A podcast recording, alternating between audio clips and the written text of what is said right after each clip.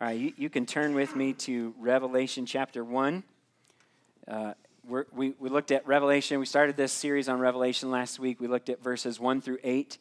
Uh, and what John said in those verses helped us get our bearings, right, for this book on how we ought to, to go about reading and obeying this book together. We just talked about verse 3 and how there's a call. It's not just something we understand, it's something we, we respond to as followers of Christ. This morning, we're going to be finishing out chapter 1 by looking at verses 9 through 20. And you'll find those verses on page 1089 if you're using one of our black CSB Bibles. If you don't have a Bible of your own, I want to encourage you to grab one of those and then take it home after you use it here today and keep using it, okay? God's word is, is, is our life. Uh, it, it, is, it is what leads us in this life, it's what sustains us by the power of the Holy Spirit. We can't go without it. And so I don't want you to be without one. Uh, so I want to encourage you to take that home with you if you, if you uh, need a Bible. In these verses, 9 through 20, John's going to give us a glimpse of the risen and glorified Jesus Christ. And that vision then will help us get our bearings on how we ought to live with hope filled endurance through the hard things of our lives. And so I want us to hear clearly God's word from God's Spirit. And so I want to pray for help as, uh, as God's uh, man today to preach this word to you and, and to my own heart. And so I want to ask for the Lord's help, and then we'll dig in together. Father, may the words of my mouth and the meditations of our hearts be pleasing to you. May we hear your word. May we obey your word for the glory of your Son and the good uh, of our hearts, of our lives, that we might be conformed together, not just by ourselves, but together into this beautiful uh, image of our Savior, Jesus Christ. We ask these things in his name. Amen.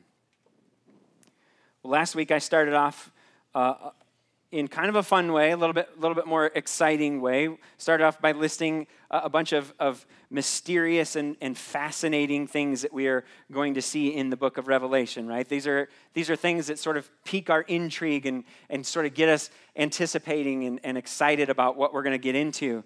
Today, however, I want to I want to start by listing off some things that really none of us are excited to talk about. Okay? Today, I want to start by by, by listing some things that we still find mysterious, but we, we don't really find them fascinating. Instead, we find them frustrating, fatiguing, and frightening. These are all things that people in our church family are dealing with right now. Many of you know these already. Multiple stays in the hospital, multiple trips back and forth to visit your loved one in the hospital, major surgery, cancer diagnosis, invasive medical tests and waiting on test results, freak accidents and broken bones, chronic physical pain and headaches, loss of a loved one, anniversaries of loved ones who have passed away, moving out of the home that you built with your husband and trying to figure out life as a widow. It's just a list of things that have happened in the past couple weeks. It's a lot, isn't it? just in the past few weeks. We could add on top of that family strife, job and financial struggles, the stresses of being a single parent or a mixed family, feelings of isolation, depression, anxiety, and I'm sure that you could add whatever you want to that list, right? The Bible has a word for things like these. It's called tribulation in our CSB Bibles, the, the Christian Standard Bible, the, the translation that we use, uh, it will call it affliction. Whatever you want to call it, I think that we can all agree that none of us really wants these things in our lives, right? Nobody in here looks forward to experiencing tribulation. Nobody welcomes affliction with open arms. As one of your pastors, I don't want these things for you. We all want our suffering to end. And for those who put their hope in Christ, we know that our suffering will come to an end once and for all when He returns, but that seems so far away, doesn't it? What do we do with our suffering now? Until that day comes, our lives will be marked by affliction, and, and that can be a scary thought for us. That's why we need this book of Revelation. That's why we need a heavenly perspective on our earthly pain. And here's what we're going to see from this passage this morning Christ calls us to endure affliction without fear. That's important. Without fear, because he is the eternal king and we are already partakers of his kingdom. Let me say that again. Christ calls us to endure affliction without fear because he is the eternal king and we are already partakers of his kingdom. I love it when the word uh, just sort of speaks for itself and lays out the outline of the sermon. It's going to do that for us this morning in our passage. We're going to look at the reality of affliction, the ruler of the kingdom, and the reason to endure the reality of affliction, the ruler of the kingdom, and the reason to endure. Let's, let's dig in together. The reality of affliction, verses 9 through 11. I, John, your brother and partner in, here it is, the affliction, the kingdom, and the endurance that are in Jesus, was on the island called Patmos because of the word of God and the testimony of Jesus.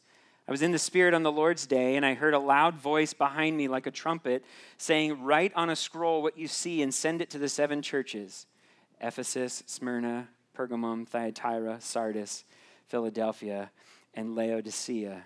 Now, we need to understand this, and probably most of you know this. John was not vacationing on the island of Patmos, right? This is a lot less like Hawaii and a lot more like Alcatraz, right? He's a prisoner here. He's in exile. Uh, uh, he's in exile on this island.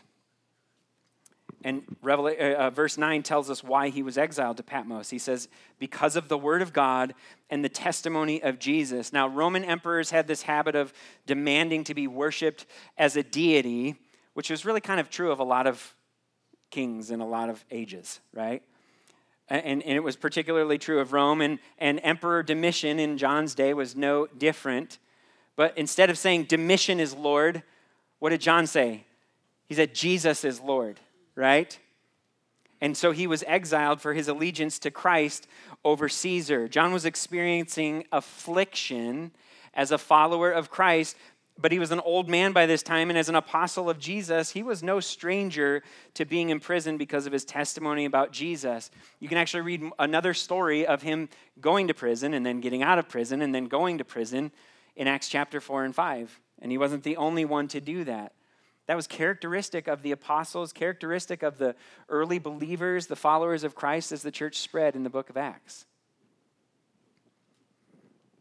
He may have been exiled by Rome as a prisoner because of his testimony, but he was also commissioned here by Jesus as a prophet because of his testimony. One commentator put it this way John has been entrusted with testifying to the revelation of the heavenly Jesus. That's who we're going to see, the heavenly Jesus, because he had been faithful in witnessing to the revelation of the earthly Jesus.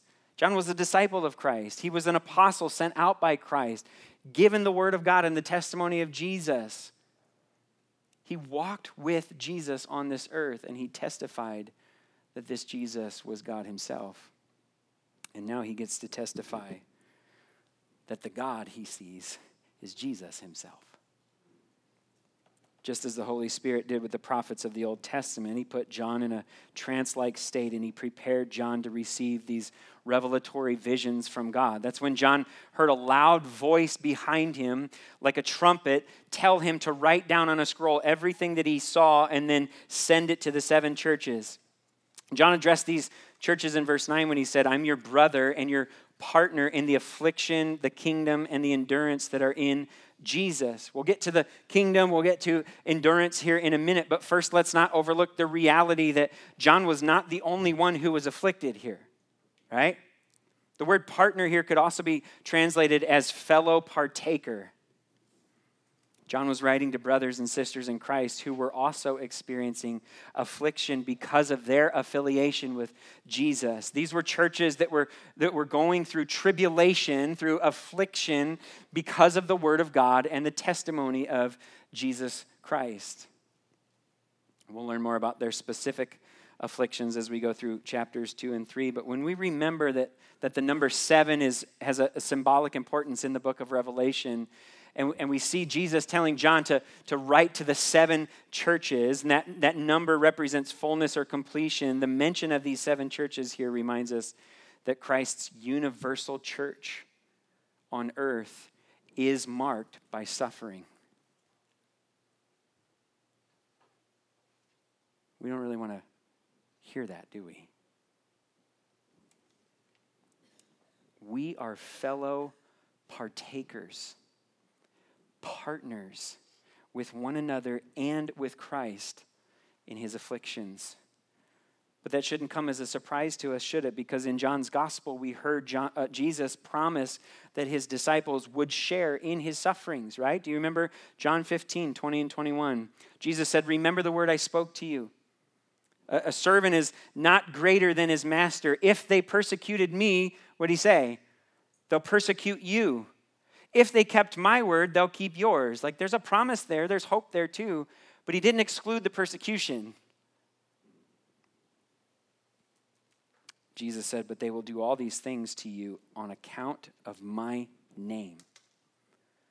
John, your partner in the affliction that is in Jesus Christ. They will do all these things to you on account of my name because they don't know the one who sent me. Now, it's difficult it's not difficult for us to look around and see that there is suffering all over the world. It's not just exclusive to Christians, right? We know this. But, but both Jesus and John are pointing to a kind of affliction that is unique to us as Christ, follower, as Christ followers. It's affliction by association with Jesus himself. It's hatred and persecution from the enemies of Christ because of the Word of God and the testimony of Jesus that we proclaim.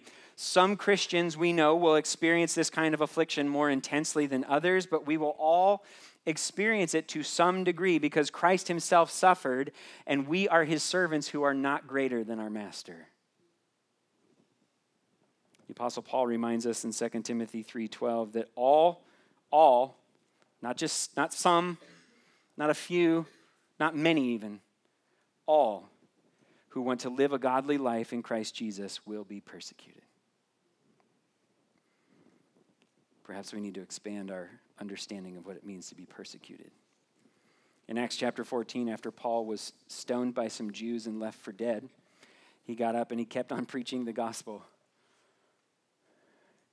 Man, if I, if I, if I sit wrong, I'm done. He was stoned, rocks thrown at him to put him to death. And they just, they drug him out of the city and they left him for dead. And he's like, oh, I'm not dead? All right. I'll go back into that same town and I'll tell them about Jesus. He did that with Barnabas, and then he got. Uh, then they started after they went to that town. They started going to other towns that they had previously preached the gospel in, and they, it says that they strengthened the disciples. They were there by encouraging them to continue in the faith. Strengthened them by encouraging them to con- continue in the faith. And listen, strengthened them by telling them, Acts 14 22, that it is necessary to go through many hardships to enter the kingdom of God.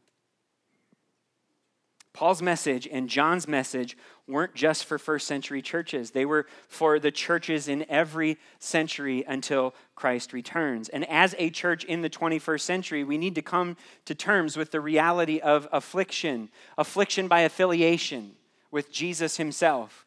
We may not be put in prison. We may not be exiled on an island. We may not be stoned and left for dead. But those things that I listed off at the beginning of the sermon this morning, they're not just happenstance. These aren't just circumstantial things that, that just are, are flippantly happening in our lives.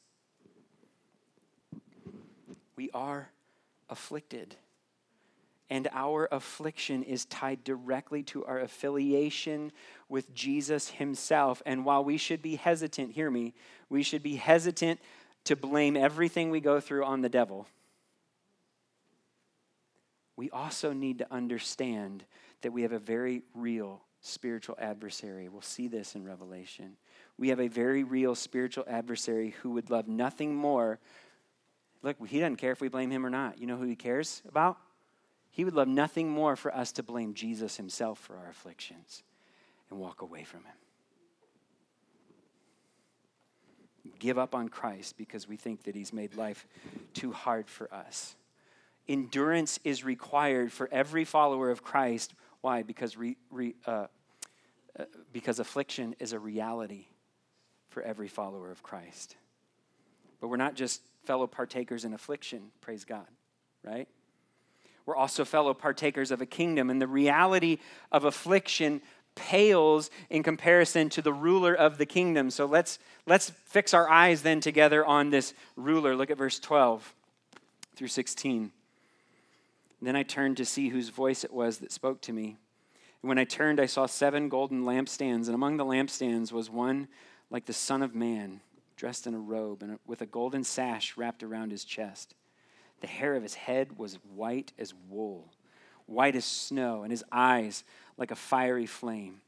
His feet were like bronze as it, as it has, is fired in a furnace, and his voice like the sound of cascading waters. He had seven stars in his right hand. A sharp double edged sword came from his mouth, and his face was shining like the sun at full strength. Now, this is important. In this book, Revelation, John will often hear one thing, and then he'll turn around and he will see something different. But that does not mean that what he sees contradicts what he hears, it actually clarifies what he's heard. He's going to hear one thing, he's going to see something different, and what he sees actually clarifies what he's heard. In verse 10, John said that he heard a loud voice behind him like a trumpet. That's a commanding voice. You ever heard a trumpet? It's a powerful voice. It's reminiscent of the scene at Mount Sinai in Exodus chapter 19 when Moses and the Israelites heard the voice of God booming, it says, like a trumpet from a cloud of thunder and lightning on the mountains. Terrifying scene, right? When the people heard it, they shuddered. But when John turned around to see whose voice it was that spoke to him, he didn't see a thick cloud of thunder and lightning. He saw a human being. One who was like him, a man, walking among seven golden lampstands but then we get to the description of this man and we see this is no ordinary man. John said this one was like the Son of Man. This is a reference to Daniel 7. We talked about this a little bit last week. Daniel had this vision of one who was like a Son of Man. Daniel was ta- saying, this, this, is a, this is a human that I see in this vision. But he's being escorted up to the throne of the Ancient of Days, God Himself. And he was given dominion and glory and a kingdom so that those of every people, nation, and language should serve him. His dominion is an everlasting dominion that will not pass away, and his kingdom is one that will not be destroyed. You see, the Son of Man in Daniel's vision is the Son of Man whom John saw walking among these seven golden lampstands. The loud voice like a trumpet that John heard belonged to Jesus Christ himself. But John's description of Jesus here is not something that we are used to, is it? See, we often picture Jesus as the afflicted one, right? Because that's how we see him portrayed in the Gospels. He's the suffering servant of Isaiah, isn't he? He's the one who was persecuted and wrongfully arrested. He was the one who was beaten and mocked and humiliated and crucified. He was the one who was buried in a tomb. We know he rose from that tomb, but chances are when we picture Jesus, we see a man whose hair was matted red with blood from a crown of thorns, not white as wool. We see a man whose eyes were filled with tears as he wept for his people, not fire coming out of them man whose feet were pinned to a cross by an iron nail, not feet like bronze fired in a furnace, whose voice was strained through a parched throat, not a voice like cascading waters, whose hands were pierced with nails, not holding stars, whose side had a spear thrust into it, not a double edged sword coming out of his mouth whose face fell dark as the light of life went out of his body not shining like the sun at full strength. See, we aren't used to seeing Jesus the way that John described him here, but you know who has seen Jesus this way before? John. John. In Matthew 17, in, in Mark uh, 9, in Luke, I, I don't remember the chapter, but all three of those talk about where Jesus takes John, Peter, and James up high on a mountain, and he's transfigured before them. In Matthew's account, he says that Jesus' face shone like the sun, and his clothes became white as the light. You see, John beheld the glorified Christ up on that mountain, and he was beholding the same glorified Jesus right here. But he's not giving a literal description of Jesus here. John is writing in similes. He uses words like like and as all over this. One commentator helpfully said that John wasn't showing us what Jesus looks like here, but rather that what Jesus is like here. I think that's a helpful distinction. John was symbolically conveying the nature and the work of this Jesus. And so, what is Jesus like according to this description? Well, his robe shows him to be a high priest, his golden sash shows him to be a king. His white hair shows that he is more than just a man. He's God himself, full of omniscient wisdom. The Ancient of Days is described as having hair white as wool in Daniel chapter 7. Jesus' fiery eyes show him to be a righteous judge who sees everything as it is.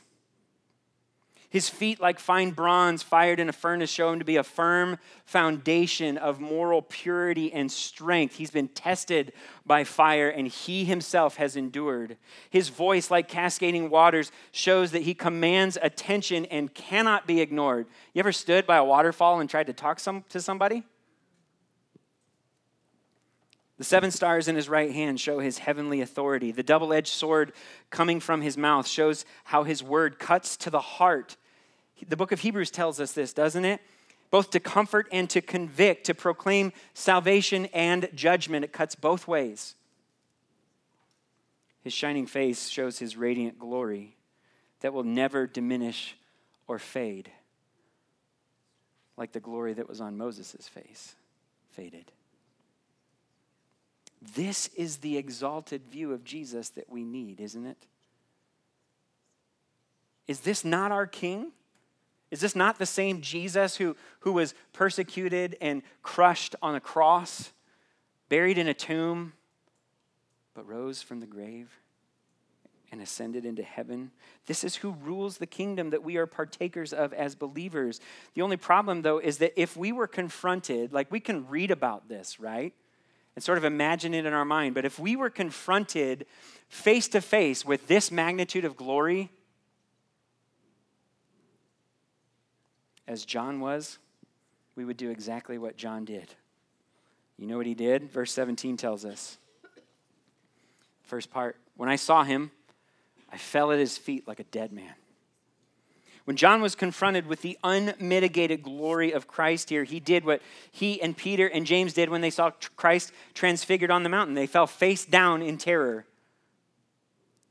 This is a common response throughout the Bible for anyone who came face to face with God in the fullness of his glory. Remember Isaiah the prophet in chapter 6 of Isaiah when he saw the Lord seated on a high and lofty throne. We're going to see the same throne room in chapter 4 and 5 of Revelation.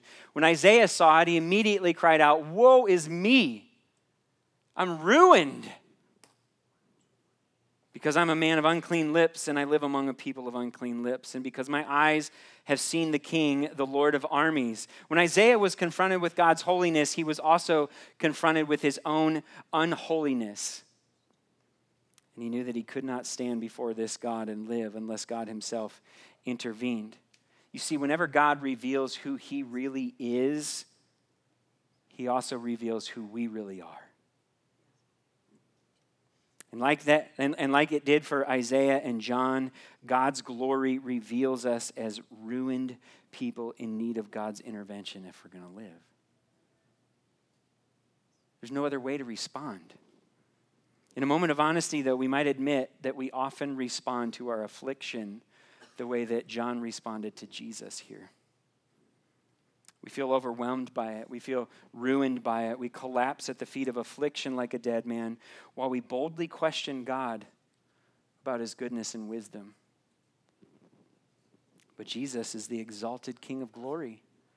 He's the exalted King of glory. He is the always good and all wise God. And He calls us to endure affliction, not to be overcome by it. And in these last few verses, He reveals the reason to endure. Look at the second part of verse 17 with me through the end here. He laid His right hand on me and He said, Don't be afraid. I'm the first and the last and the living one. I was dead, but look, I'm alive forever and ever and I hold the keys of death and Hades. Therefore, write what you've seen, what is, and what will take place after this. The mystery of the seven stars you saw in my right hand and of the seven golden lampstands is this the seven stars are the angels of the seven churches, and the seven lampstands are the seven churches. You see, the fiery eyes of Jesus had penetrated deep into John's soul, and John had nowhere to hide.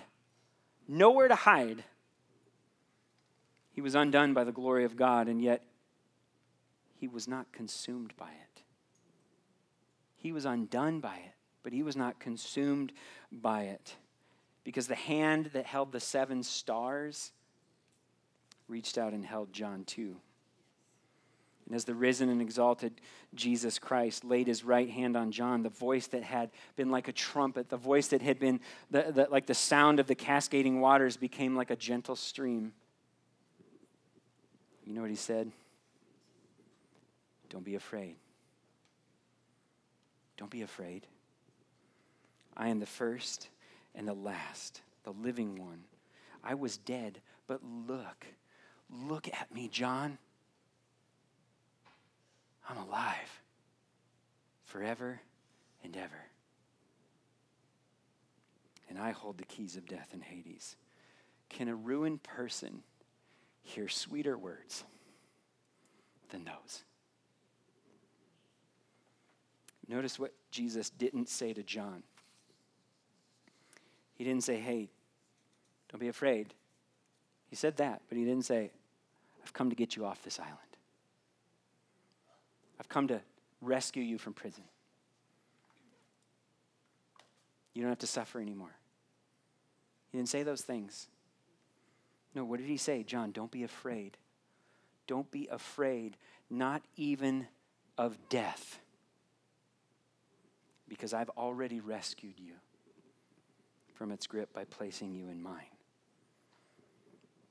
John wasn't ruined because John was redeemed. God Himself had intervened. You see, Jesus died so that John could live, but Jesus didn't stay dead, did He? No, He conquered death through His death and his resurrection, and now he's alive forever and ever. The living one doesn't just hold the seven stars in his right hand, and he doesn't just hold John in his right hand. He says it right here. He also holds the keys of death and Hades in his right hand. Why? Because he's the first and the last. That means that he is the one. Jesus is the one who decides how long we live and where we go when we die. Think about how encouraging these words must have been for John to hear as he was in exile on the island of Patmos. That Jesus didn't say, Hey, I'm going to come and fix the current situation you're in. He said, No, I have everything under control. Trust me. Don't be afraid. Think about how encouraging it must have been for the seven churches to hear as they endured intensifying persecution and suffering from Rome.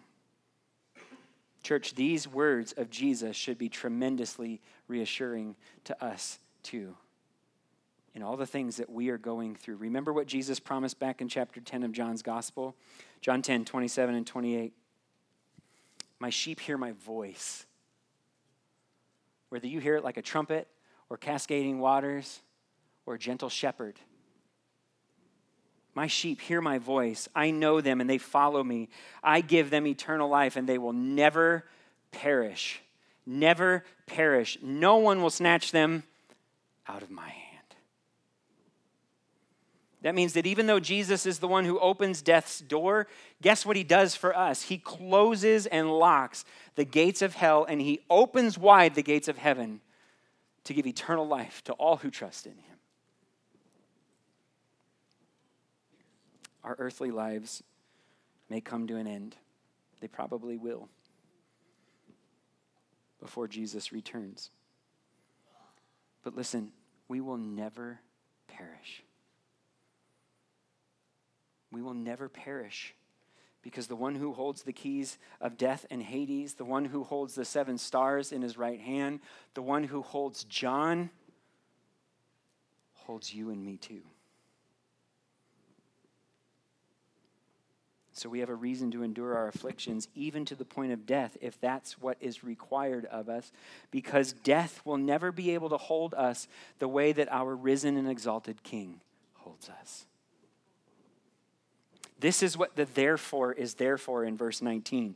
Jesus was essentially telling John, hey, because I'm alive forever and ever, because I hold the keys of death and Hades, write down everything that I'm about to show you, things that have already begun to take place since my death and resurrection, and things that will take place when I return. And the rest of the book is Jesus' way of laying his hand on his followers in every generation and telling us, don't be afraid. Don't be afraid. I'm in control. And I love you. I've got you.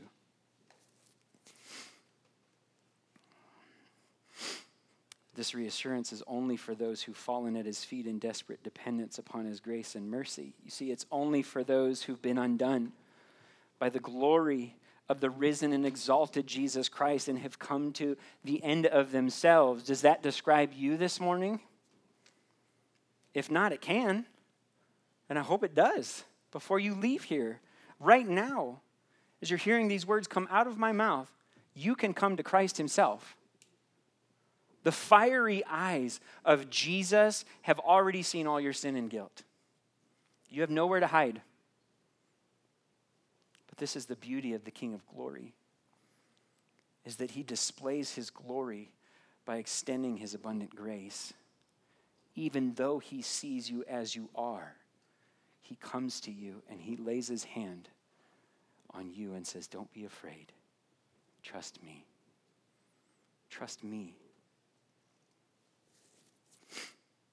His fiery eyes may have seen all your sin and guilt, but it's his broken body and crucified body that provided the pardon for us, for all who come to him and humbly confess their need for his forgiveness. Again, in John chapter 6, John's gospel, Jesus promised, I, I won't turn anybody away who comes to me. Why would you turn that down? Jesus won't turn away. Please don't turn away from him.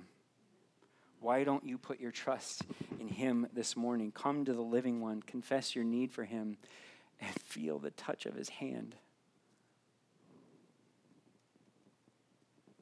to give you life. As those to whom the doors of eternal life have been opened by our risen and exalted King, we've already become partakers of His kingdom. We've talked about this before, right? We live in the already and the not yet of the kingdom of God. It was inaugurated at Christ's death and resurrection. It'll be completed, consummated as, at, at his return. We see aspects of it here imperfectly, but the perfect is coming. We've already become partakers in his kingdom, but until that kingdom comes on earth as it is in heaven, which is what we pray, right? It will be characterized here by endurance through affliction because that's what our king's life was characterized by when he lived on this earth. But we can endure affliction while we wait for the kingdom to come because the king is already with us. He's coming again for us, but he's also here with us. Only God can do that. Jesus told John here that the seven golden lampstands represent, uh, the seven churches that John was writing to. The seven stars represent the angels of the seven churches. Now, that Greek word for uh, that gets translated as angels here can also be translated as messengers. Some people take this to refer to the pastors of the seven churches. But if we look in Revelation, that same Greek word is used about 60 more times, and all those times it's referred to uh, a heavenly being. One commentator suggests that the picture that Jesus was giving here through these symbols was of the church that is in heaven and the church that is on earth. Think about that for a minute. When God gave Moses the, the, the blueprints for the temple, for the tabernacle, what was he going by? The heavenly one. When God gives us instructions for the earthly church, what do you think he's going by? The heavenly one. The reality of the already and the not yet.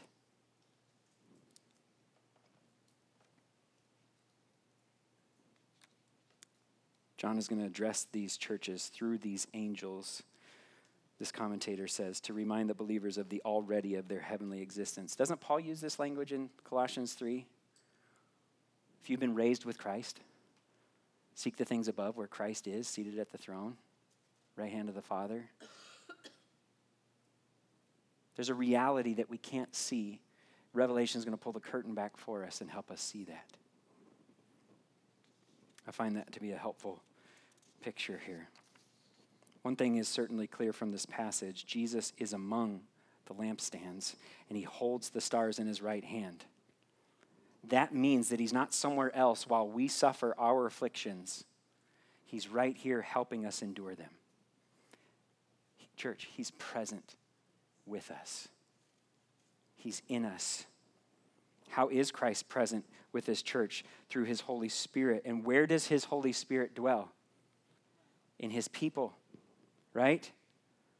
That means then that if we want to experience Christ's presence with us in our affliction, we need to invite our brothers and sisters in Christ into that affliction with us to help us endure the things that we suffer through.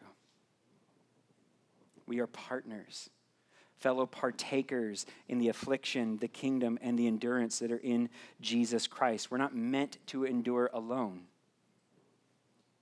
So, what does it look like for us to hear and obey these words in verses 9 through 20? Well, for some of us, it looks like asking for help from your church family. For others, it looks like responding to that ask and jumping in to help people in our church family. For me personally, I know that I need to hold on to this exalted view of Jesus. This risen and glorified Christ. Maybe you need to do the same. God knows that we need this view, so He'll give it to us multiple times in the book of Revelation. Maybe for you, hearing and obeying these words means that you need to expand your prayers beyond asking God to change your circumstances, and maybe you need to start asking Him to change you, even if your circumstances don't change. Maybe hearing and obeying these words means that you need to remember that our afflictions are temporary and our King is eternal. Maybe it means that you need to let your fear of death be subdued by the love and power of the one who holds the keys to death and Hades. Maybe hearing and obeying these words means that you need to relinquish your need to be in control of your life and entrust yourself to the one who is the first and the last. Maybe it means that you stop trying to avoid affliction and start enduring it. The power of the Holy Spirit as a partaker of Christ's kingdom. You see, Christ calls us to endure affliction without fear because he is the eternal king and we are already partakers of his kingdom.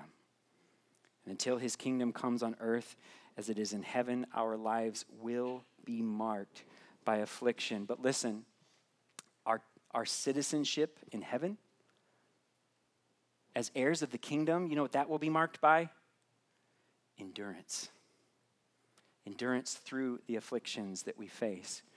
So, as brothers and sisters in Christ, let's live then as partners, as fellow partakers in the affliction, the kingdom, and the endurance that are in Jesus. He is the first and the last, He is the living one. He was dead, but look,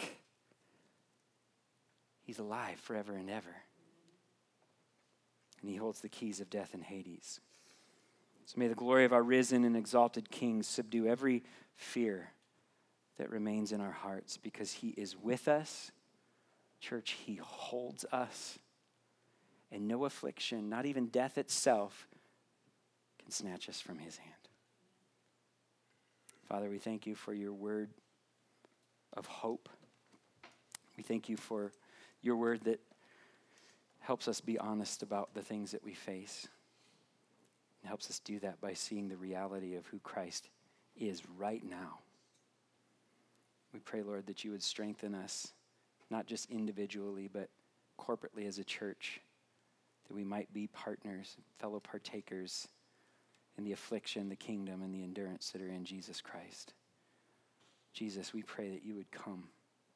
Let your kingdom come on earth as it is in heaven. We pray, Lord, that you would sustain us by your power until that happens, or until you bring us face to face with the one whose face shines like the sun in all its fullness, where we will not tremble in fear, but we will run into the wide open arms of the one who's rescued us. We love you and we thank you and we pray all these things in Jesus' name. Amen.